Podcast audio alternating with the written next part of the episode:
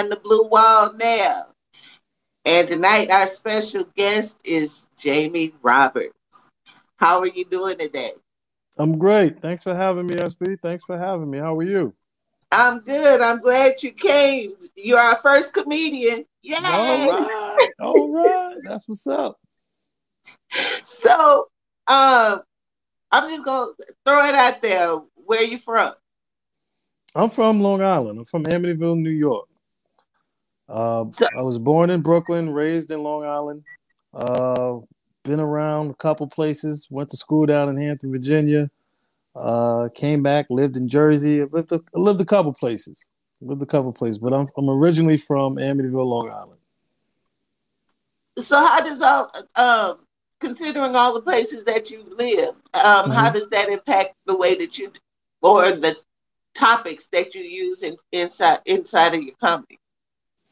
Well, well, I, I, I do speak sometimes about my upbringing in my comedy, but uh, when you live different places, you get different experiences. You know, so you get to meet mm-hmm. different people, and you can pull comedy or you can pull life experiences from those those places.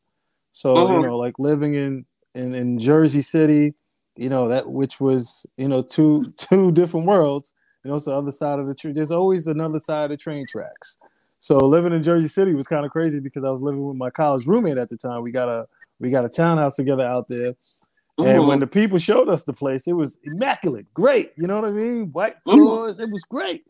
The, the, day to move in, it was drug addicts everywhere on the streets. I was like, where the hell did y'all come from? they were trying to help us move the furniture in. I was like, yo, we got to move in at night when no one's around to see our furniture and stuff. Because they're gonna help us move it in. And then when we go out for work, they're gonna help themselves move it out. You know what I mean? but it was, you know, different experiences. You know, it's just living in Harlem, you know. Uh, we lived in Harlem. We had a neighbor who who it seemed like they had a merengue salsa dancing class every night of the week upstairs. I'm like, yo, fam, does it ever stop? you know, so and it's just different, different life experiences, man. You know, um, but you gotta find the funny in it, or it'll drive you crazy. It'll drive oh, you yeah. crazy. I grew up in San Antonio, so that's like little, little Mexico. Little so, Havana, right? Yeah. Well, oh Mexico. man, little, little Tijuana, right? Everybody had a DJ, and it, it, was often a mariachi band somewhere in the mix, and we got those too. We you get a mariachi band, band on the A train. That's how they rolling up here. They on the train, playing on the train while you trying to sleep before and after work. They playing a live band, five yeah. pieces, in out of there, drums, everything. You know, come on, man.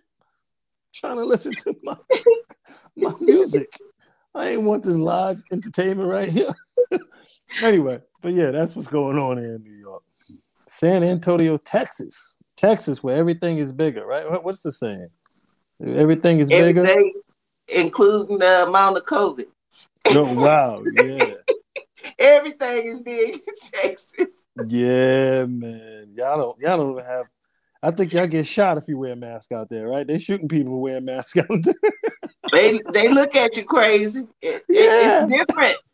It's different depending on the area you're in. Because in San Antonio, everybody wears a mask, but oh, okay. San Antonio is also a democratic haven oh. in the oh. midst of Republican Republic insanity. Right, right. You're so it's a right. little different in San Antonio and Austin, but when you come down to like Dallas, you can no forget mask. it. No, nobody have on mask. Are you a Dallas Cowboys fan? No. No. All right. Do you watch football at all? Not really. I haven't watched. To be completely honest, I haven't watched football since um, Warren Moon was Dallas. Warren Moon. Jesus Christ! You said Warren Moon. That's when they were playing with a pigskin. They didn't even have a leather football. they had a pigskin. well, I think Warren Moon at the time. I think Warren Moon was like the only black quarterback in the league or something yeah. like that. Him and Randall Cunningham, right? It was him and Randall Cunningham. Holy cow, Warren Moon. Well, see, I was married, and so the, the guys would come over and watch football, and you know I cook and right, right, and play dominoes and cards, but I never actually watched the you game. never got into the game. Got you. Yeah, I know the game. I just, eh, you Gotcha. see two people throw a ball back and forth to each other. You kind of got it. Right. She said Like to me, Wow. football is like watching NASCARs, Oh, just no. running from Oh, one end of the world to the Oh, other, no. back and ain't- forth, back we ain't gonna forth. do that. We ain't gonna do that. I need no. We ain't gonna do that. Nope. NASCAR and football is two different worlds. Uh uh Just, just everybody just going around in a circle to get to the same point. you ain't gonna get me on that one. Nope, that ain't true at all. That ain't true at all. First of all, you ain't gonna see no. First of all, you ain't gonna see black people at a NASCAR event. That's two different worlds right there. I don't know. They've That's been two trying different to. worlds. They've been trying to wrangle hip hop artists in there. Yeah, because it's money. That's why. There's money involved in it. Once the hip hop artists get into it, they know they can get some money out of us. And they, oh yeah, we got a black Na- They do got a black NASCAR driver. Forgot his name. But every time he drive, he get a ticket. I'm like, how come he the only person getting tickets for speeding out here? Everybody's speeding. He getting pulled over. kind of nonsense. If that ain't racist, I don't know what is. But, yeah. he driving with a boot on his car. he got four donuts. Everyone else got racing racing tires. He driving on donuts Speeding. with a spin. With a spin.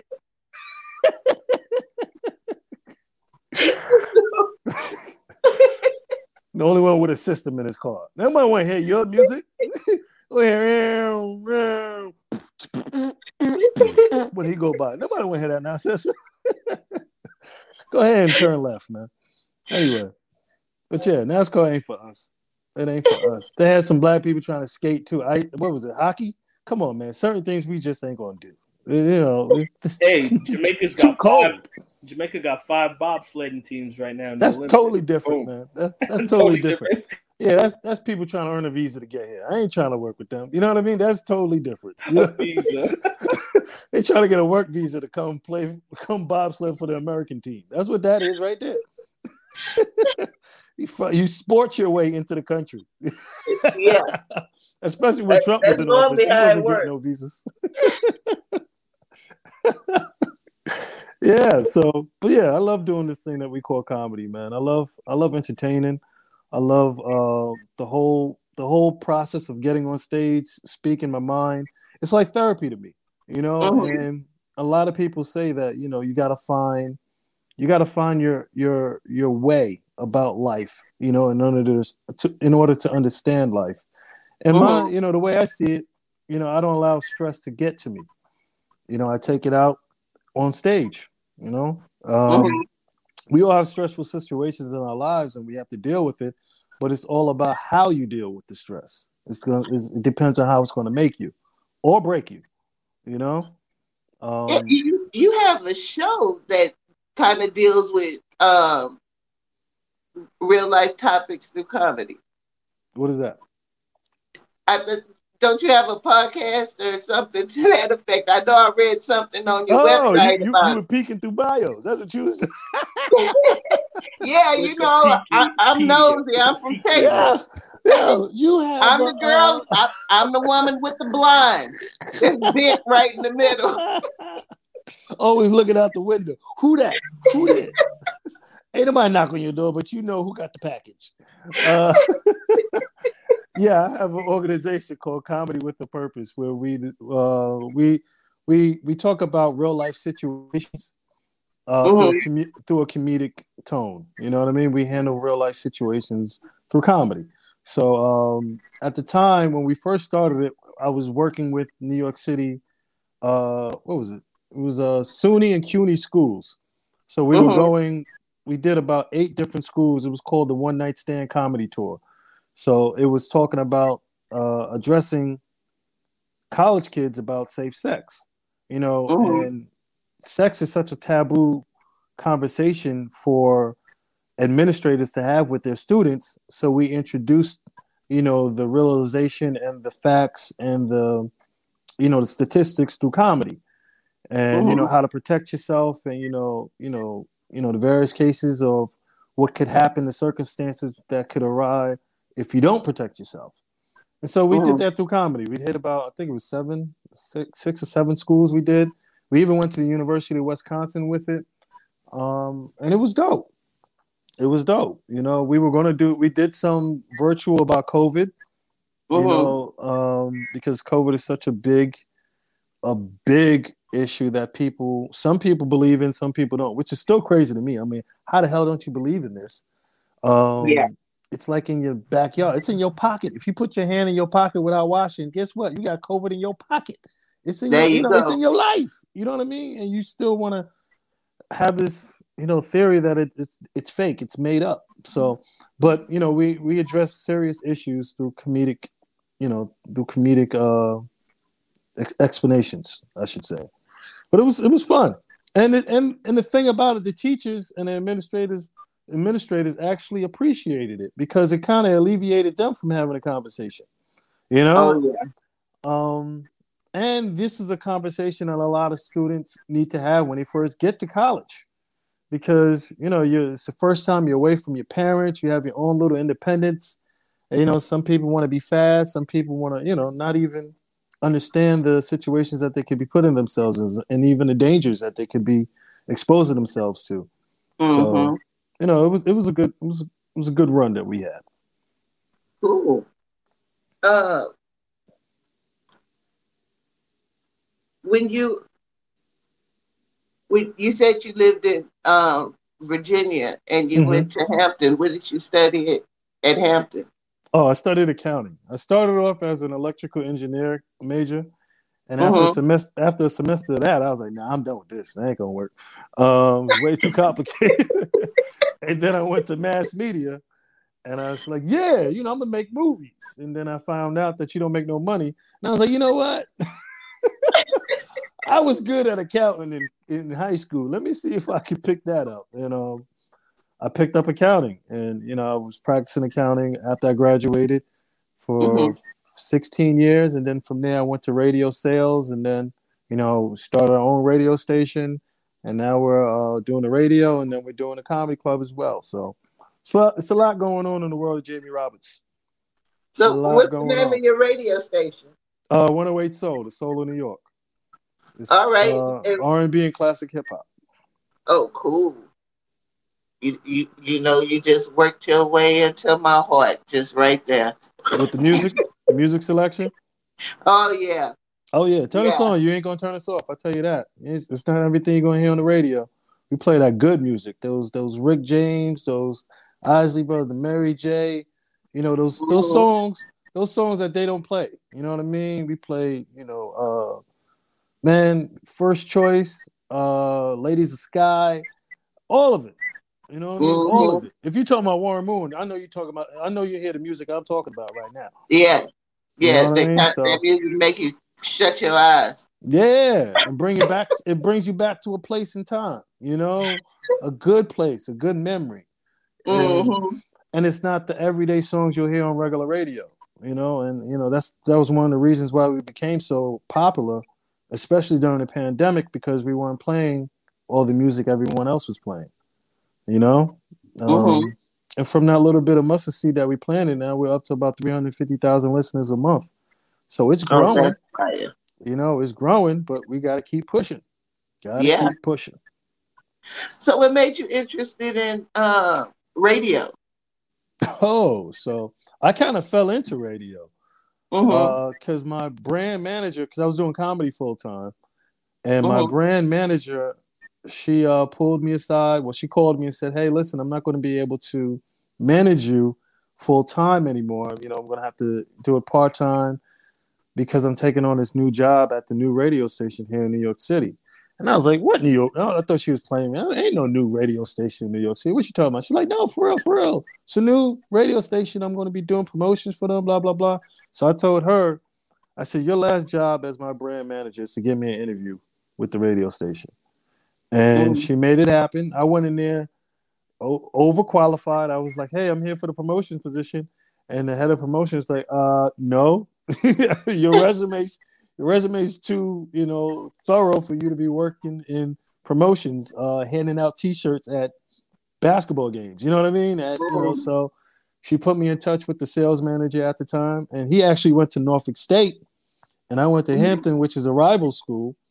Um, and you know, he told me, you know, listen, you can make a lot of money. You can learn how learn this radio business, and you know, I, w- I would love if you would take on the opportunity and become a, you know, an AE, an, an account executive. So I said, all right, let me think about it. I've never done sales before. And he said, hey man, you said you're a comedian. Every time you get on stage, you're selling yourself.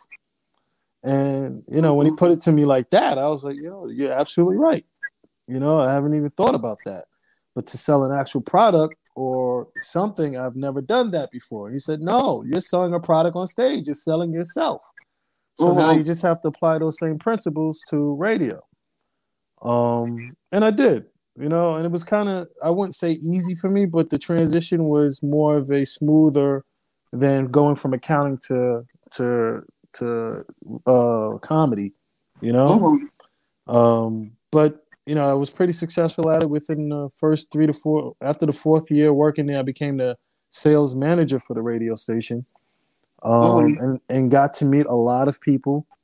Um, I worked with DL Hughley. He was an afternoon personality. He did afternoons for us. I met Tom mm-hmm. Joyner. If you're down in if you're down in in, in um, Dallas Fort Worth, you know about Tom, the fly jock, Tom Joyner. Oh yeah. Um, he used to do the morning show for us. So you know, I went from telling telling crazy jokes on stage to being in meetings with Tom Joyner and D.L. Hughley, and I'm like, whoa, you know, uh, and it's just mm-hmm. like, it, it's just so surreal to me that that can actually be, you know. Yeah. How did you How do you make that transition from accountant to comedian?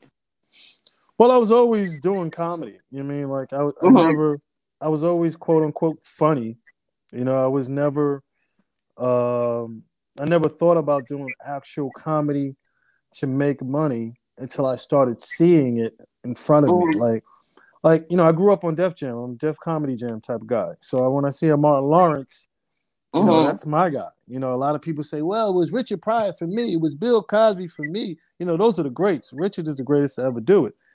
But for me to see a Martin Lawrence actually get on stage as a host of Def Comedy Jam and see him mature as a host and then see him project into his own television show. And then from there onto movies and just become this blockbuster movie star just off of stand-up comedy. It mm. kind of lit the lit the the it put the the flame to my candle like yo this is something i can really do i can really take off with. And i was just telling that story the other night like you know martin lawrence did it without In Living Color, without SNL, mm-hmm. you know, without Sun, Saturday Night Live. He did mm-hmm. it on, mm-hmm. you know, he, he he did it like you you know, like he did it his way, you know, um, which is dope. And now he's he's able to do what he wants just from doing comedy. Yeah, and and Def Comedy Jam was definitely um, one of those platforms that mm-hmm re- really highlighted black comedians and um it was one of those no no miss shows because it was the first time we got Something that like many that. yeah that many black comedians you know in an area that we could all have access to because correct Correct. You know, it was very easy for me to pop on the TV and see a Ellen DeGeneres or uh, mm-hmm. Jerry Seinfeld or Ray Romano, right? Yeah, it was very seldom that I could pop on the TV unless Eddie did a movie. You right. know, like other right. than that, you it was very seldom you could hear a Redd Foxx or Correct. Uh, Richard, Richard Pryor, Pryor when I was growing up. Right. Right. Yeah, we we just snuck and stole like my grandma's records, and that's how we got. you get to know Richard. You get to know Redd Foxx. Yeah. Right. So uh, yeah, and and that's that that that goes to the next thing. That's why we started comedy in Harlem, the comedy club, mm-hmm. because there there are no black owned comedy clubs in New York. We're the only one. Really. So, and when you when you say like you're the only black New York black comedy club in New York City, it's like mind boggling to people because it's like, why wouldn't there be another black owned comedy club in New York City? Well, you know what? People haven't put forth the effort to make it happen, but at the same time, I'm sure there have been reasons why it was blocked. I'm sure someone else had this idea. Every idea isn't original. You know, I'm sure there were other reasons why it was blocked, but for us to have a home where we can go and perform seven days a week without having to wait for the quote unquote black night to get on, it's important because we all need a room. We all need a safe space where we can come and tell our jokes and and be heard by our people without any judgment. You know, mm-hmm. it's needed. I mean, like this is this is what this is this is why we do it because we, we need to perform uh, provide that platform that is sorely missed. Mm-hmm. I have two questions. Yeah. What um, yes. what's the what's the name of the comedy club, and then when did it open up? The name of the comedy club is just as simple. It's Comedy in Harlem. That's okay. the name of the comedy club. Comedy in Harlem. Nice. if you go to comedyinharlem.com, you can get all the information there. Uh, we opened our doors. We did our first show there um, Labor Day weekend, and then we opened our doors on a weekly basis October, uh, the second weekend of, of October. Um, and you know we've been going strong ever since. We just had, I hate to say it though, we just had a a, a pipe bust because of the cold weather here in New York in the walls. So we had to cancel all the shows from last Thursday through yesterday and we got everything uh, under control now. Uh, the guys have to go back and insulate the walls to make sure those pipes don't burst again. But uh, we're going to be doing our first show within a week. Uh, we're going to be doing our first show tomorrow. Um, oh, okay. So our first show back is tomorrow. You know, we still got the guys going over there tonight to finish up uh, the bathroom, to retile it, um, and we should be good though. It should be good. Who's headlining the show? Tomorrow. Tomorrow is Wet Bar Comedy. This is when we have our Hispanic comedy show. So um, they they come in. It's uh, my man Laz who hosts. We got Aldo. We have a man John. Uh, Eduardo. He's the he's the uh, producer of the show. Uh, Product of Evolution is the name of his company, and uh-huh. they produce Wet Bar Comedy, which is you know highlighting the hottest Lat- uh, Hispanic comedians. So, oh, okay. So, That's and dope. where we're located, we're in Spanish Harlem. Our club is 117th and Pleasant, which is El Barrio here in New York City. That's what we call Spanish Harlem. So, it only makes sense to have a, a Latino show, you know, a Hispanic show. I have, I have That's pretty dope. I have a few questions here, Jamie, regarding mm-hmm. that because I've I've seen some friends like open up restaurants and do other things during the pandemic. Mm-hmm. What are some of the challenges doing that? And then I just point blank, like, why do it during this time period? You know? Well, all right. So let me go. Let me start with why do it during this time period because um, the pandemic. During the pandemic, clubs were still open. Comedy clubs found a way to stay open. Uh, whether it was shows on top of roofs, whether it was outside venues, but these clubs, you know, and then when they put in, you know, the the 25% capacity, that was cool. But where we perform as far as black comedians are usually bars and lounges in and around the city. And those places were not able to open.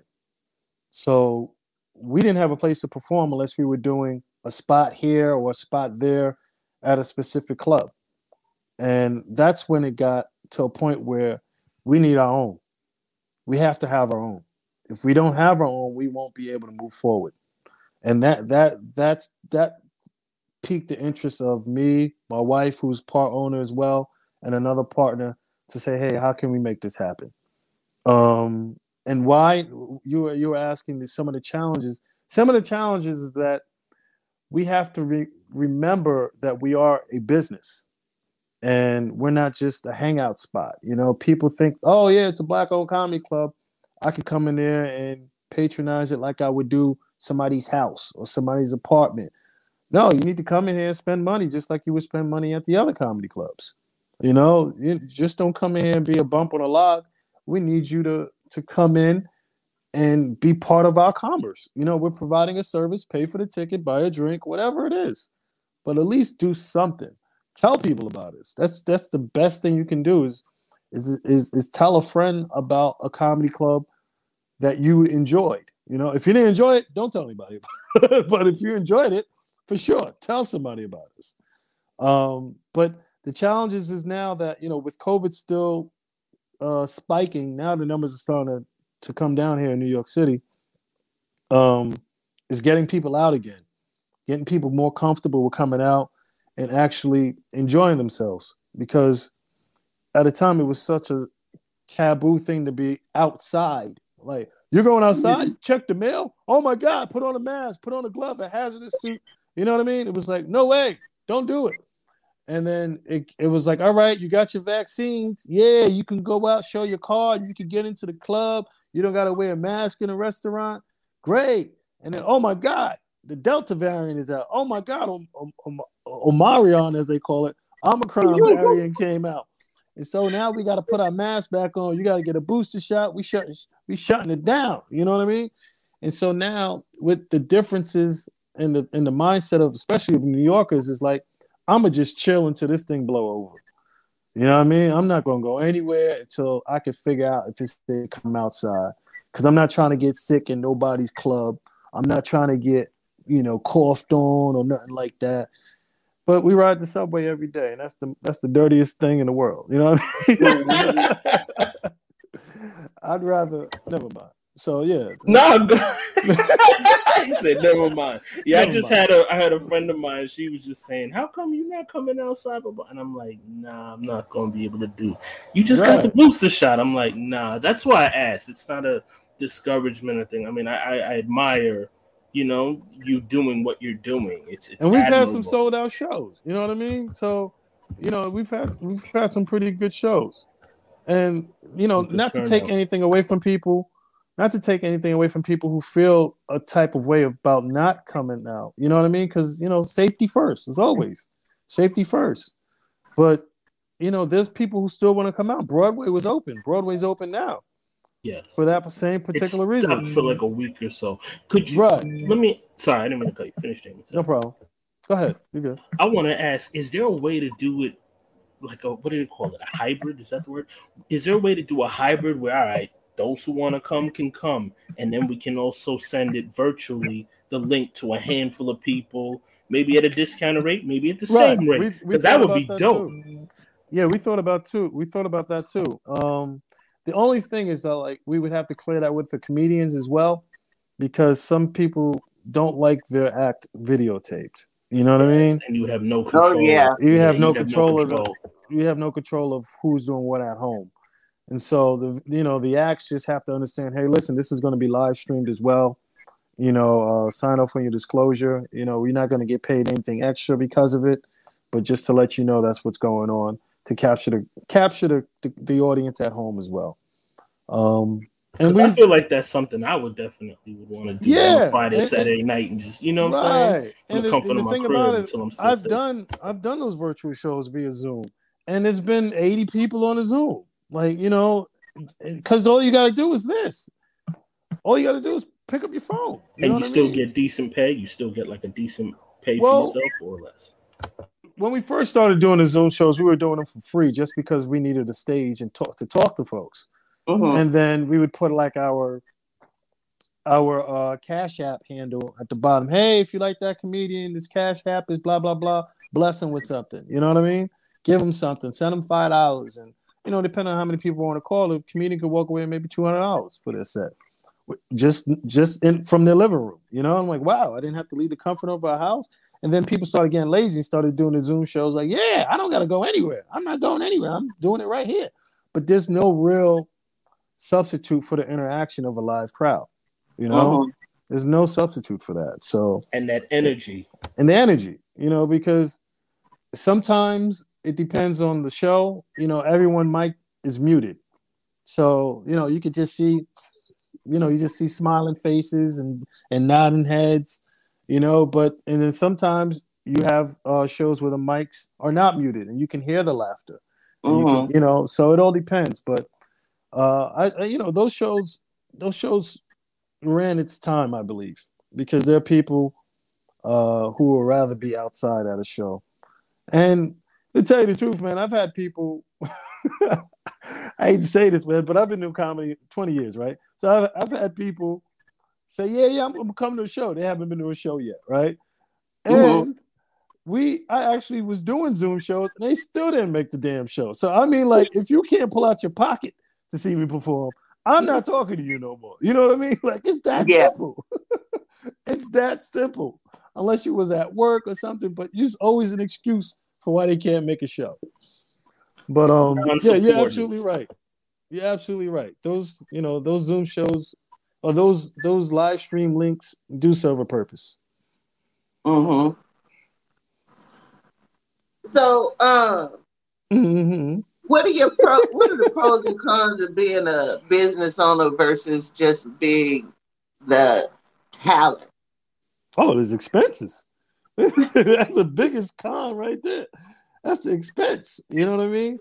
The, the thing about it, what people don't understand is that if you if you're running a business, right, and you have employees, the employees don't care how many people came through the door. They want their money. Yeah, I'm here. I'm doing my job. I need to get paid for my job, right? If you went to work today and you punched in, you punched out, the end of the week, the employee, the, your employer is like, "Hey, man, well, you know, we only had, so I can only give you." Like, nah, that wasn't the agreement. That wasn't the agreement. What are you talking about? I, I gave you my hours. I want my money. Right. Say no Wimpy and Papa. Hey, give me a hamburger today. I'll gladly pay you. The no, no, that's not happening. You know, so you have to really understand that when you're a business, you have to operate as such. So you have to have the reserve in place for when the shows get canceled. You have to mm-hmm. have, you know, the reserves in place when the show or, or the showroom is light. And you have to make the executive decisions. Hey, we only got eight tickets sold. Does it make sense to do this show? You know, mm-hmm. are we gonna are we are we willing to take an, an L just to take an L? You know, you know, we, yeah. because every show has its own P and L. You know, it's profit and loss statement. So I'm I'm talking accounting now. So every well, show that was like P and L. Right. Profit I, and loss. I got you right so, off. You know, it's like how profitable was this night for us to do? No, but well, definitely pros though, because they have to be. Oh, pros, oh, the pros you wouldn't do it. Yeah. The pros to it is is um being able to, how can I expand my brand? So now uh-huh. I'm a uh-huh. comedian, right? I'm a comedian. You know, people know me from comedy. People know me from hosting events.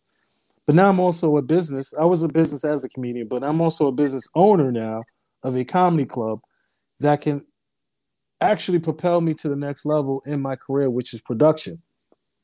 So we can produce shows right in our space. There's nothing uh-huh. stopping us. You know, the biggest thing that we had was the pushback from comedy club owners of what night we can have and what we can do in their space. Uh-huh. Now we own that. That part now we own it. You know what I mean? So yeah. the biggest block is our hesitation or our what is it called? Procrastination of getting it done. You know, we have or people not have, wanting to take the risk to go into right, their own business. Right. The well, the risk is the risk is always going to be what if? What if I come up on the short end of the stick, right? What if I don't make the money I need to make to stay open, to keep doors open. What if I fail? Right? What if I fail? Man, what if I fail at this? Yo, you know how many people failed in life? You know, the biggest what if successful is, folks have failed right. many times.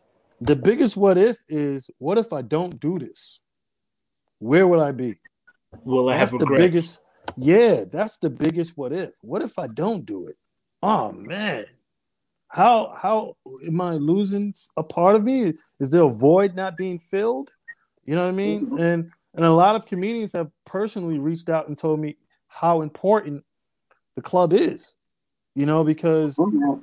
you know it's it's needed. When I when I keep saying it's needed, you know, there's stuff that people want, right? You want a nice car. You mm-hmm. you, you want a nice house. You don't need a nice car. You don't need a nice house. But guess what? Comedians need a place to perform.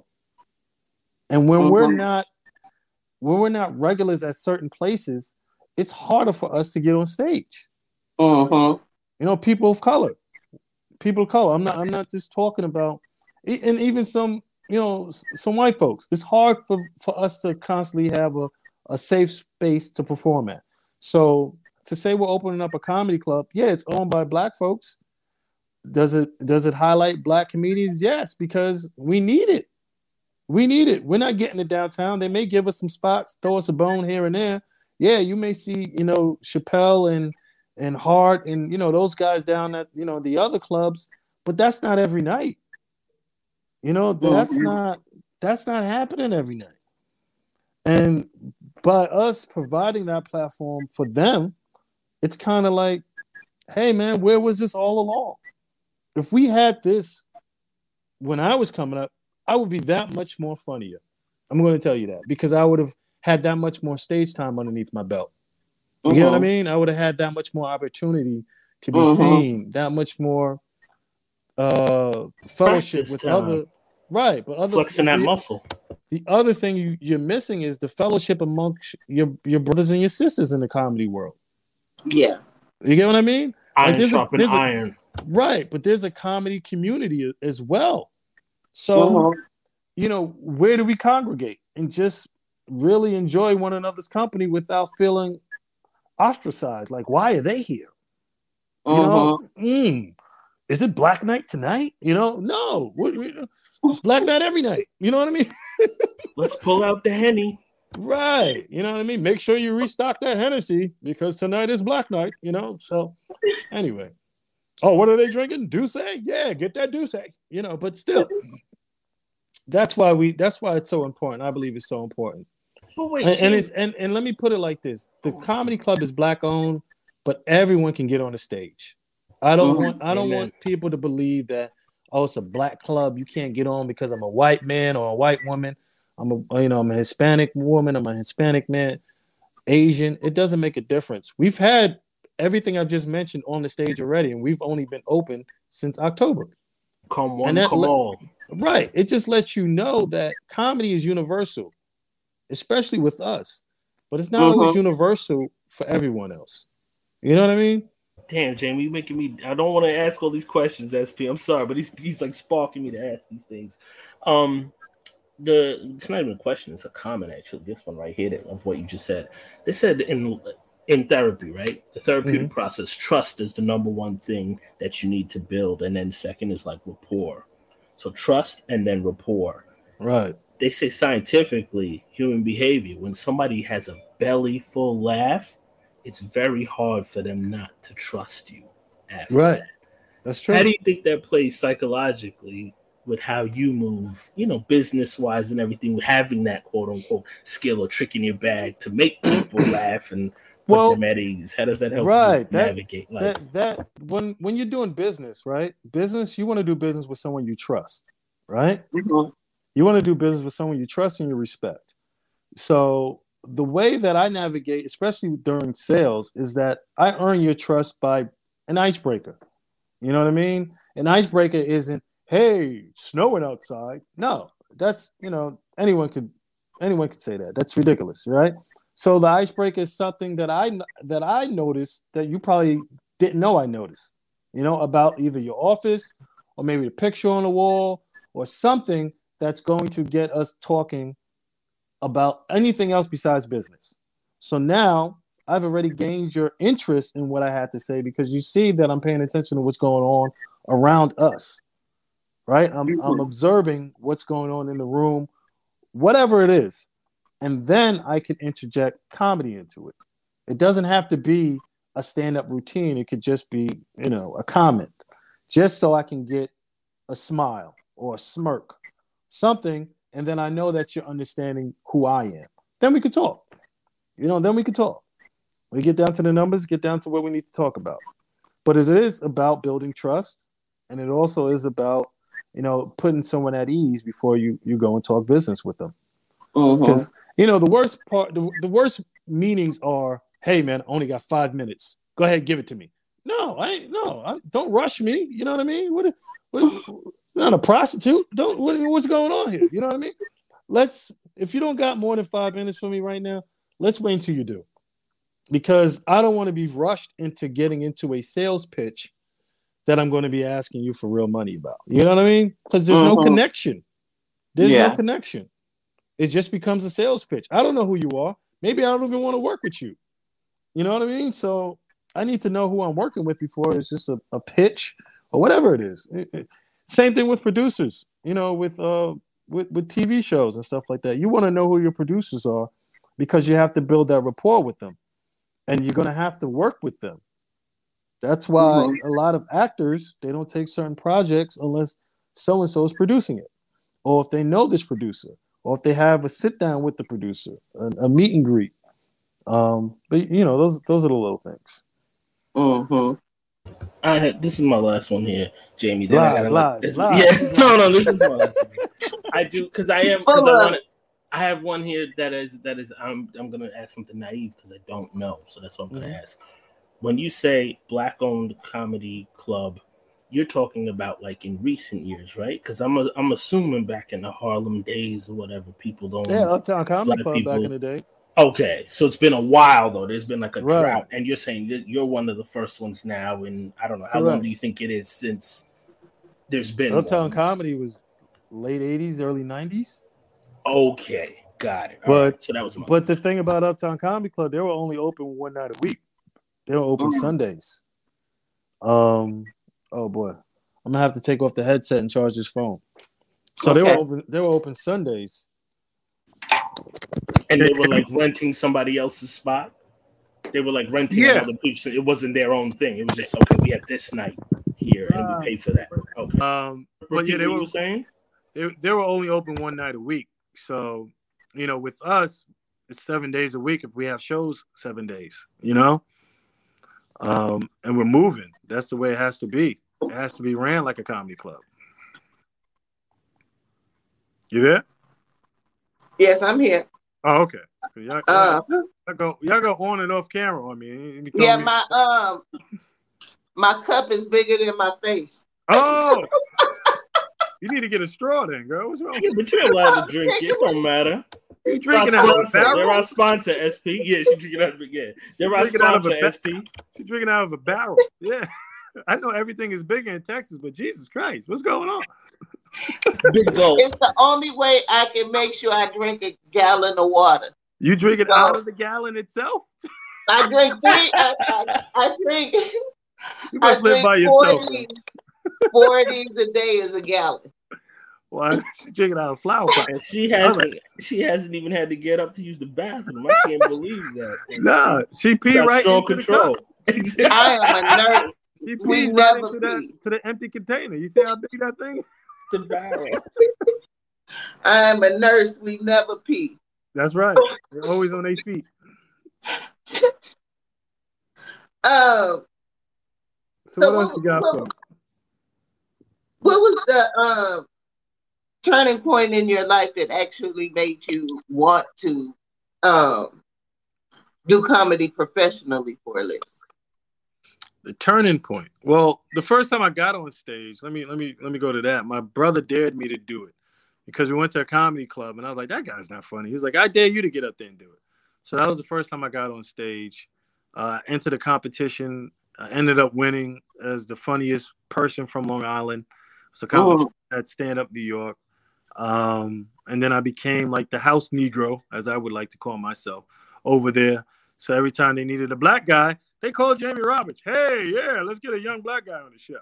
And then I noticed, you know, that uh, I was being used. So I said, the hell with you guys. I'm going downtown to the black rooms and start seeing like the talents and the Will Vinces and, you know, the Rudy Rushes and, you know, the Patrice O'Neals, those guys actually putting in the work on stage and uh, just started learning from them.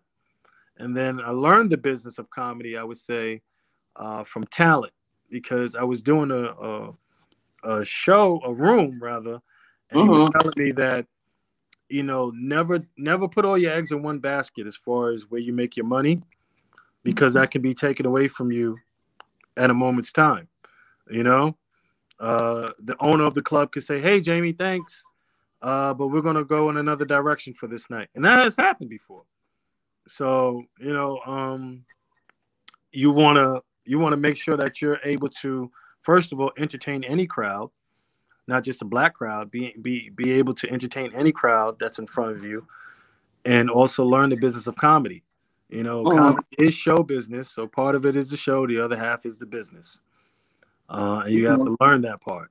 You know, which which which speaks to building your brand and you know having a price for your brand. You know that those are the things that are important. Yeah. Um you mentioned you mentioned um patrice o'neal. Mm-hmm. and i love patrice o'neal.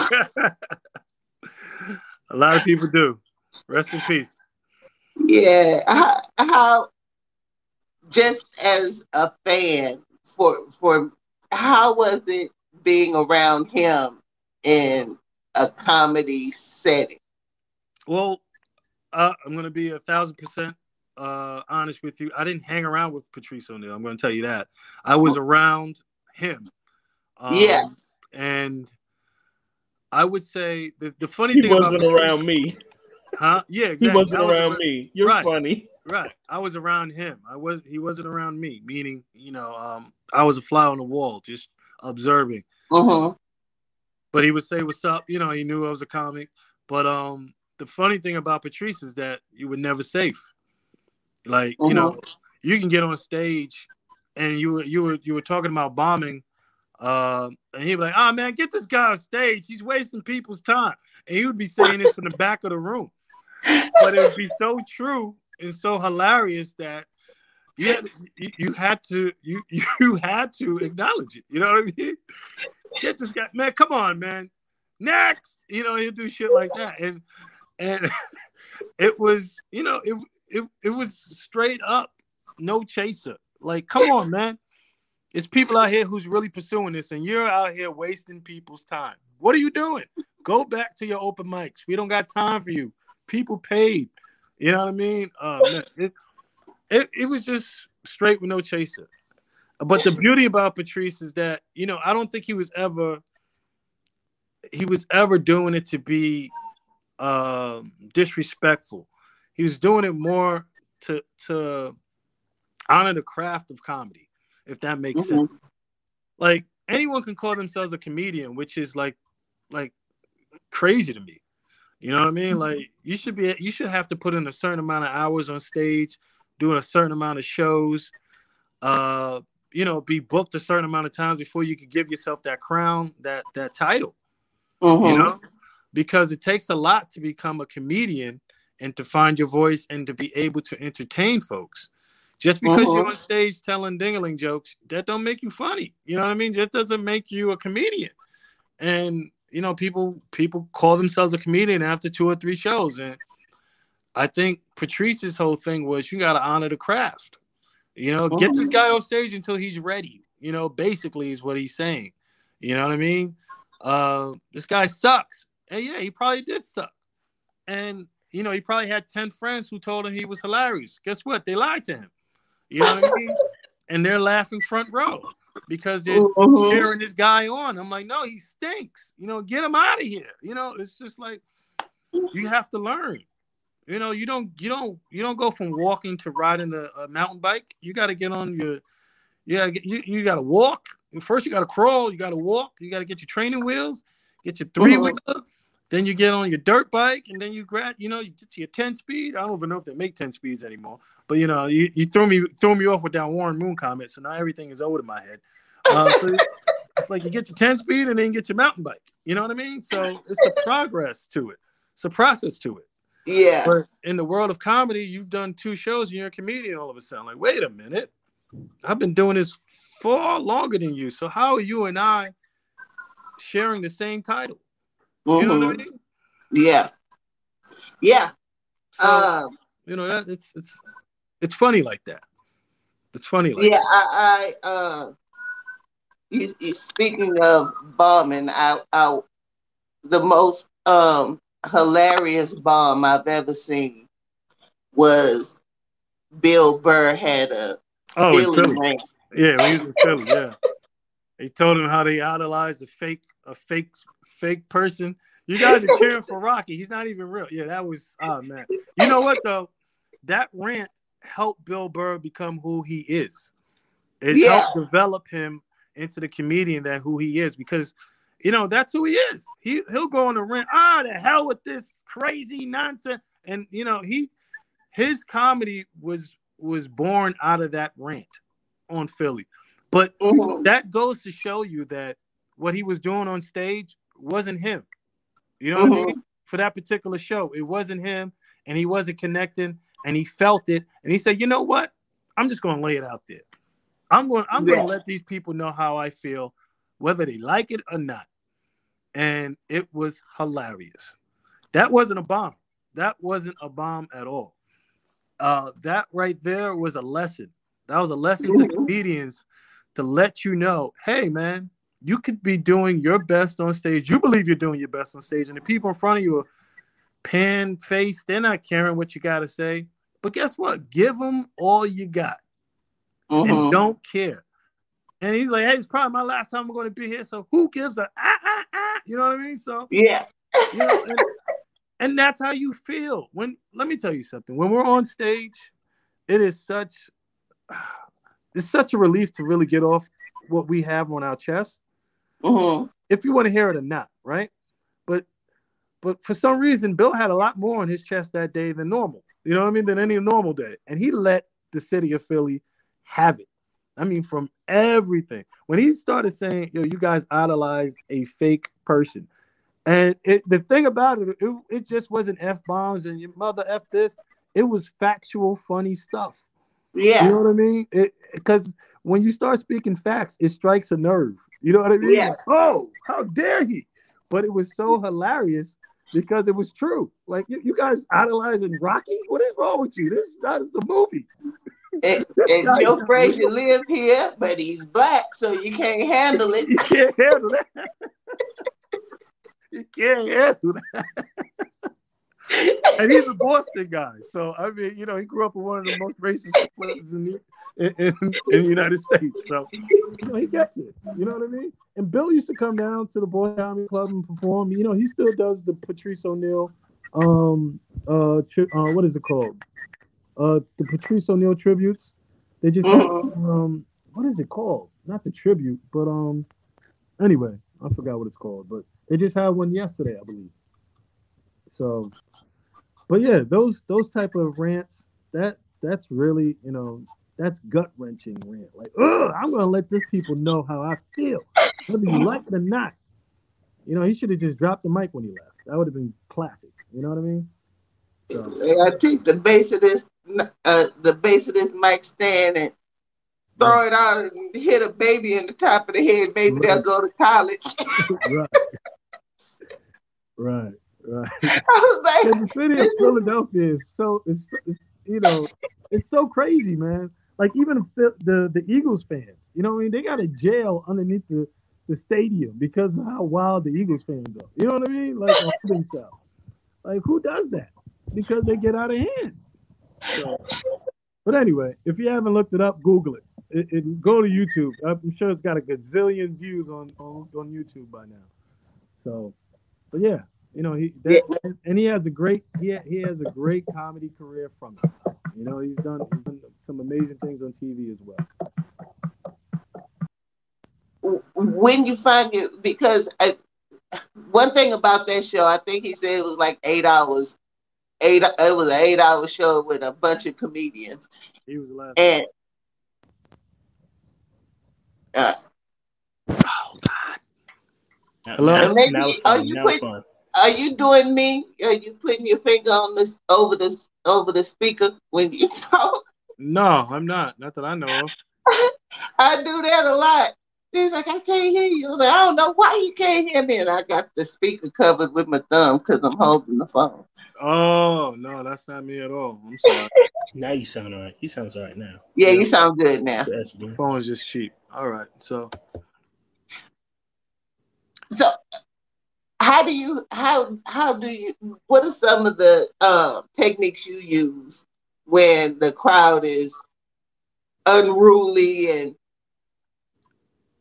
maybe not uh, accepting your comedy the way you want them to accept it.